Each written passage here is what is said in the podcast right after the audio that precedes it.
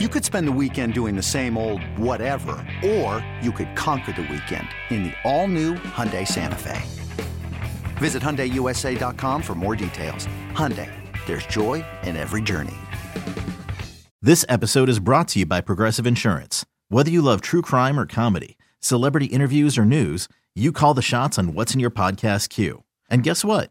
Now you can call them on your auto insurance too with the Name Your Price tool from Progressive. It works just the way it sounds. You tell Progressive how much you want to pay for car insurance, and they'll show you coverage options that fit your budget.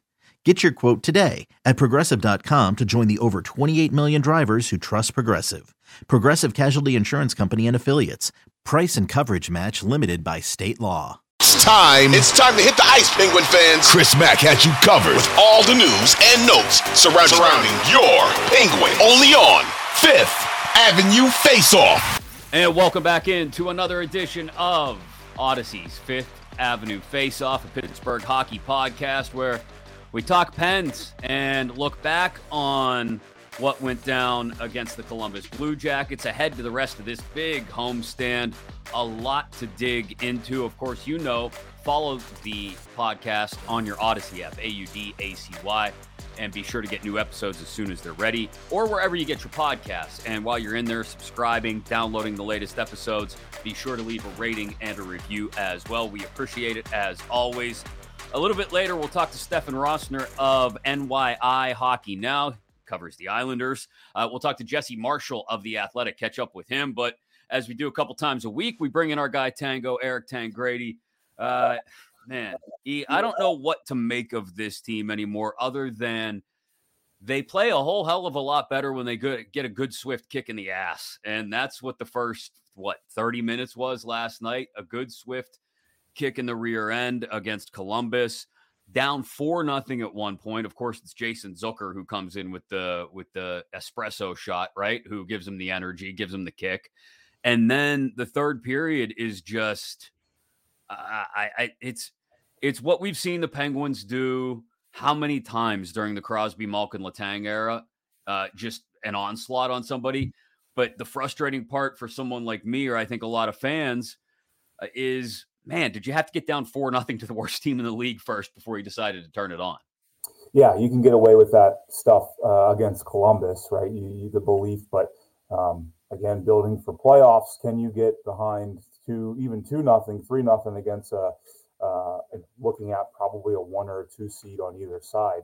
Um, that's the scary part. So I mean, you have to look at it like that. You know, it's exciting that this team does have the type of power, firepower to get back in any game, but at the same time, it's not truly the recipe for success. So there are certain nights, kind of how Sullivan summed up his press conference. It's like we we just did what we had to do to get the result. Um, sure, it was ugly. Sure, at times it, it was not the, the proper way that they want to play moving forward. But two points, you move on, and hopefully it's just that that, that perfect lesson of sometimes you can win a game and feel like crap, and that's kind of what this team needs to get moving forward. Like it would have been all hell breaking loose if they would have lost that game. Um, you know, if they go down four nothing and they just have a lifeless two periods, I think the discussion we're having is a whole lot different. We're probably talking about taking taking people off the out of out of the, the press box, taking people out, off the bench, like that's the kind of crazy discussion we would be having. And, and now it's okay, learn the lesson, two points. Let's see if we can push forward here. What do you do as a coach? And look, you're coaching at a lower level, but you're still coaching people. You're still coaching guys who you expect, even at the high school level, to go out and give you full effort, bang, right from the go. And for those who are just jumping in midstream, Eric Tangradi, former Penguin. He coaches at Shadyside Academy now. So when you got get guys out there and they come out flat and they feel like they can just kind of get away with a listless effort and turn it on whenever they feel like it. I mean, I'm sure each guy is different. Some guys you got to dig into them a little bit. Some guys you got to lavish them with praise and turn their ego up in order for them to turn it on. Uh, but what's what do you do from a team aspect? I mean, Mike Sullivan did everything he could. He calls a timeout. He changed his goaltenders, and eventually it got his guys' attention, or maybe they just decided to wake up on their own. But how many how many levers can you pull? How many stops are there before you, just say, guys, I, I can't make you care tonight? Yeah, I mean, to me, after that first period, that's like something something had to have got broken in that locker room. I mean, I don't know mm-hmm. what the message you can give um, you know, we take a step back at the high school level. Like I can't be breaking sticks in the locker room and, and going crazy. But when we look at the pro perspective, like for me, I, I'm always preaching like top guys, bottom guys. Like I want our first five shifts to be like the most simplistic energy type hockey shifts. And I think that's got to be the message for everybody in that group. Like, let's just play a simple playoff type hockey game for the first five minutes and then like then we'll start the game will start to open up and then we'll start to impose our will. But you know after that first like i, I would assume there hopefully there's a tv broken or something in that locker room because that was just like unacceptable. And i think um, there's certain times in a game where you, you can't just go in and start screaming at guys in the professional level every single period multiple times in a, in a year. But we'll tune it out right?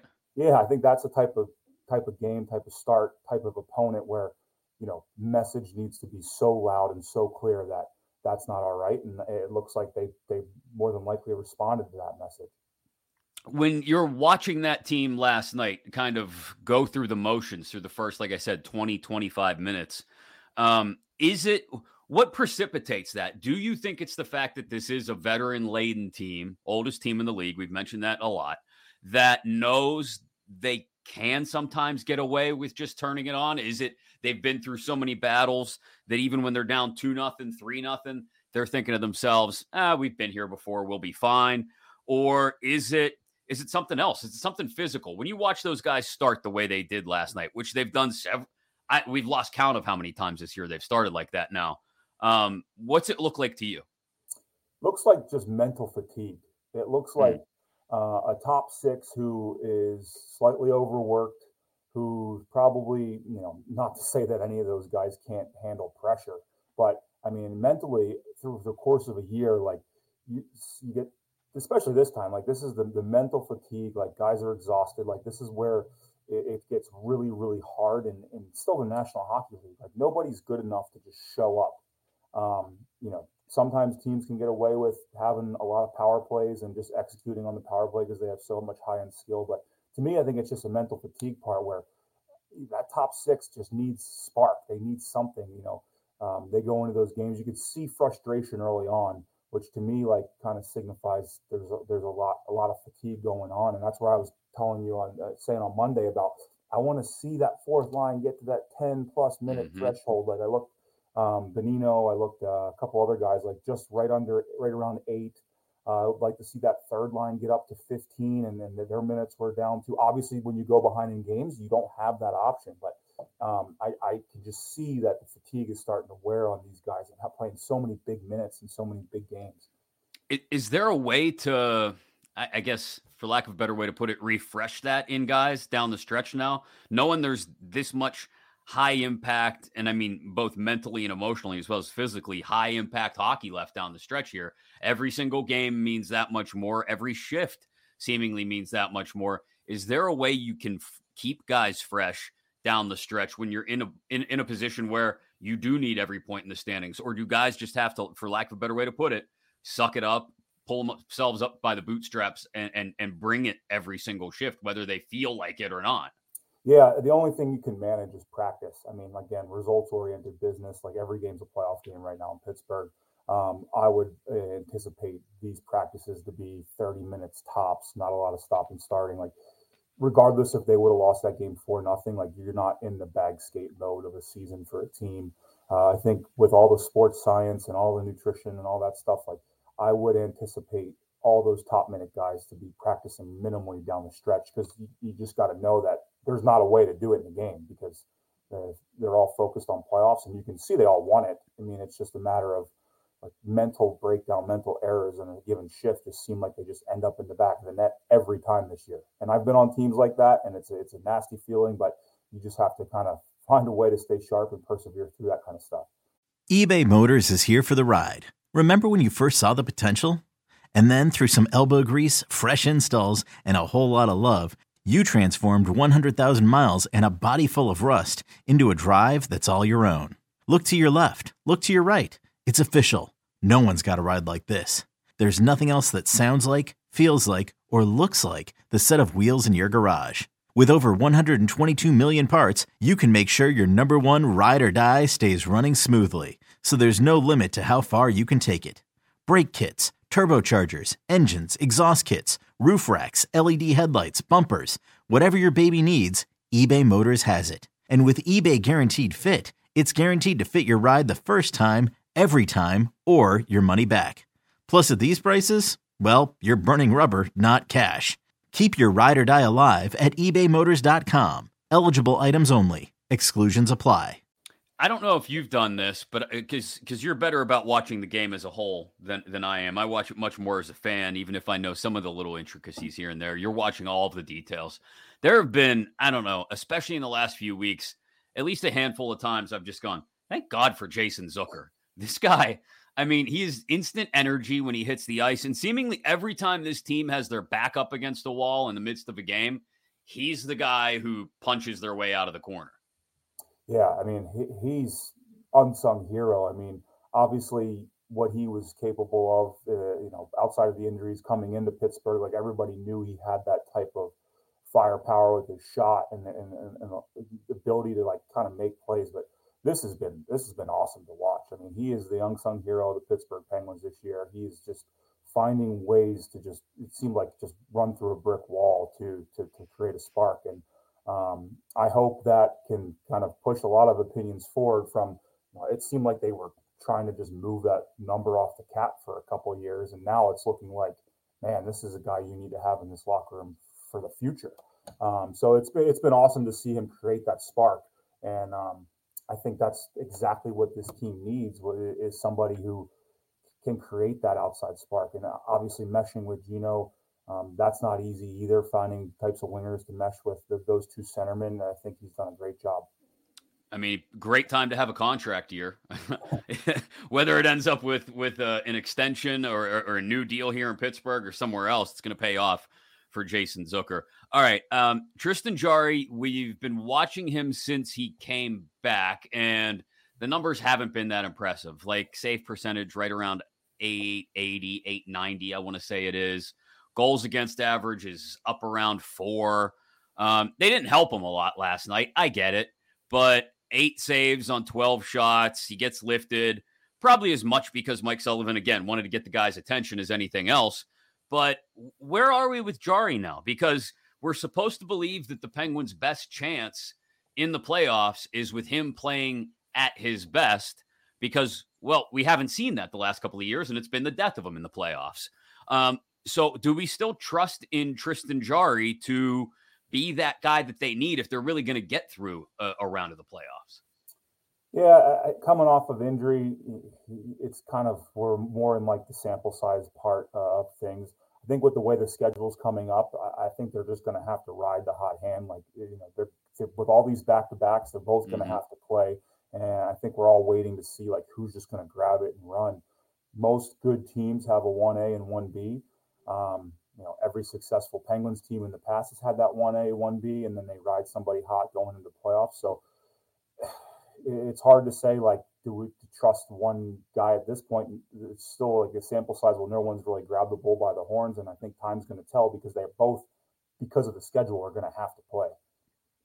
Did you ever feel yourself playing differently in front of one goaltender versus another? Absolutely. Absolutely. Yeah. Absolutely. I mean, I, I think I've been on teams where you know you have, like we talked about, like the back to backs. So on Friday, you get your guy, you put together a solid effort, and then you know you have somebody else coming in, and you just know like we we got to make sure we defend first. Um, at the same time, like you you know these guys are in the best league in the world and what they're capable of, but I, I would be naive to say like no, we didn't feel a certain way with certain goalies. Absolutely, when you have um, and I'm not saying this is a situation in Pittsburgh, but if you have a backup who doesn't have a hasn't had a positive track record of getting into these games, like you just knew the game had to get simpler. You know, maybe instead of trying to make a cross ice feed through the, the defensive zone, like it's chip it off the wall and and play a simple type uh, type of hockey game because of who's who you have back there. What would you do with the rotation this weekend? Philly on Saturday, Rangers on Sunday. My first thought is go to Smith against the Flyers, Jarry against the Rangers. Is that where you would track also? Honestly, I'm I'm probably the opposite. I think okay.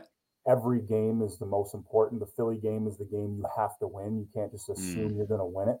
Um, now, again, it's already coming off that the game, and, and and maybe DeSmith is the one you feel more confident in, but I think you're in the position of whoever gives you the best chance to win that day has got to play that game because you don't want to pull a, a, you know a Columbus against Philly and think, oh, just having the guy we're trying to get going in net is going to just help us because the team's not as good. Like, no, you got to take care of business on Friday and deal with Saturday or deal with the next game when the next game is there. So I think whoever they feel gives them the best chance to win against the Flyers has to play. And if that guy gives you the best chance to play in the back to back, you got to ride him again. But again, it's tough for goaltenders in this league to play back to backs. We saw that with DeSmith on that West Coast trip as well. I asked Aaron Portzline about the Jackets Penguins rivalry the other day, which never really got off the ground. Like it did for a series, it felt like, but that's five or six years in the rearview mirror now, and it's kind of fizzled out a little bit. It should be a rivalry, you know, proximity and everything, much like the Pens and the Flyers are a rivalry, seemingly whether both teams are up, both teams down, one or the other. You're one of those people who has that unique uh, that unique perspective of growing up out there and having the Philly perspective perspective on the rivalry, and then coming to Pittsburgh and now getting the Western PA perspective on the rivalry. So when you look at it, does Pens the, the Pens Flyers rivalry still have the same juice? I don't think it does. I, I, think it's it's funny how you mentioned these rivalries. Like, I don't really think about like Columbus, Pittsburgh. I think about Dubinsky, Crosby. Right. Oh, like, that call. to me is like that's the rivalry. And Yeah. I, once he left, it just felt like there was kind of like this. I don't know. They're you kind of comparing apples to oranges. Now, Crosby, Pittsburgh goes into Philly. I think they treat that game like Game Seven. The Flyers come into Pittsburgh.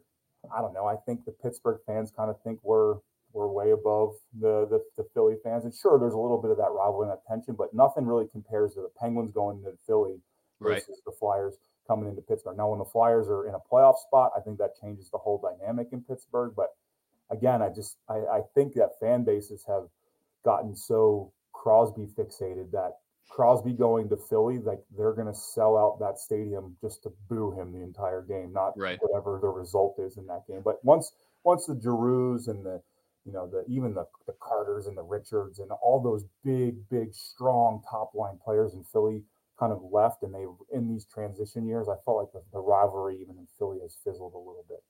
Before I let you run, two with Tango, you mentioned something had to get broken in that locker room after the first period against the Blue Jackets. I can't imagine some of the stuff you've seen, whether it be in juniors in the AHL, hell, maybe even over in Kazakhstan or wherever it was when you played in the KHL for a little bit. What's the wildest coach freakout you've ever seen? Yeah, I mean, I, I have seen a, a, full baseball swing through television uh, in the locker room. Um, that was up in Winnipeg, and um, that was in the, the, the stages of where the, the, the base was there for us to be successful. Right. And they, as players, we just weren't responding to the coach, and the coach was kind of on his way out. And um, he came in and he baseball took a swing to the to the television, and it was I, you, you, when you say you couldn't hear a pin drop, like it was worse than that. Like you could literally hear, like Breath. you could hear everything. It was it was wild. But yeah, I'll never forget that moment. Like you you've been used to coaches coming in screaming, yelling, singling out players, but to literally go to a player and grab his stick out of his hand and baseball swing it through a 75 inch television, that was pretty that was pretty insane. That's a bad period of work, whatever happened right before that. Um, Yeah.